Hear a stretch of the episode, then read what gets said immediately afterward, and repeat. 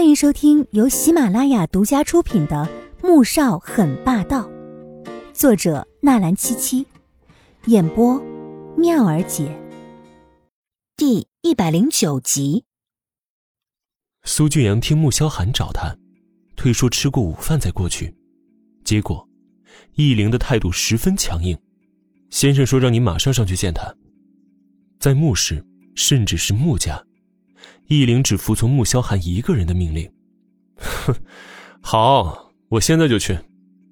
苏俊阳的目光一闪，笑着和易灵走进电梯了。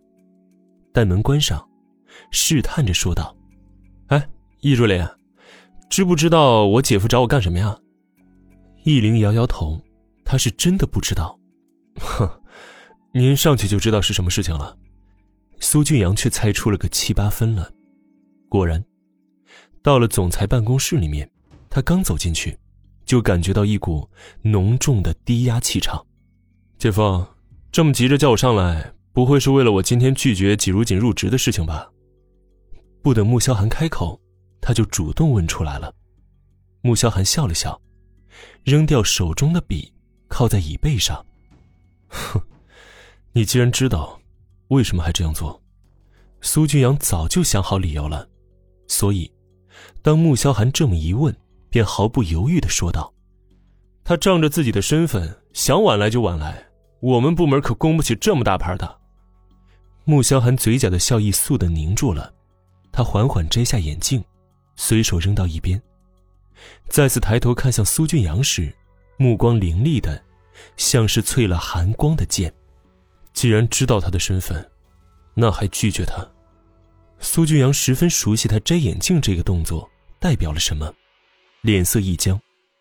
姐夫，你以前不是这么公私不分的人呐。穆萧寒又笑了起来，只是这笑，却让人心中发紧。哼，公私不分，你知道他为什么会受伤吗？他说受伤就真受伤啊，谁知道是不是？这话到嘴边，突然就顿住了。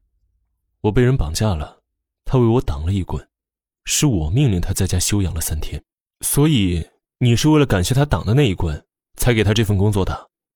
苏俊阳一直不相信他会爱上除了姐姐以外的女人，是因为江媛媛、明依隐那些数之不清的名媛都妄想嫁给穆萧寒，但他谁也没娶，一直等了十年，不是深爱着姐姐，那又是为什么呢？更别说季如锦性格软弱。而身份、容貌、气质样样不及姐姐，哪一点配成为穆氏的夫人呢？她是我的妻子，所以我就算公私不分，谁敢有意见？穆萧寒见他并没有明白自己的意思，索性打破他心中最后一点期望。若是放在之前，他没有发现自己对季如锦的心思，但是在他受伤昏死过去的那一刻，他终于意识到了。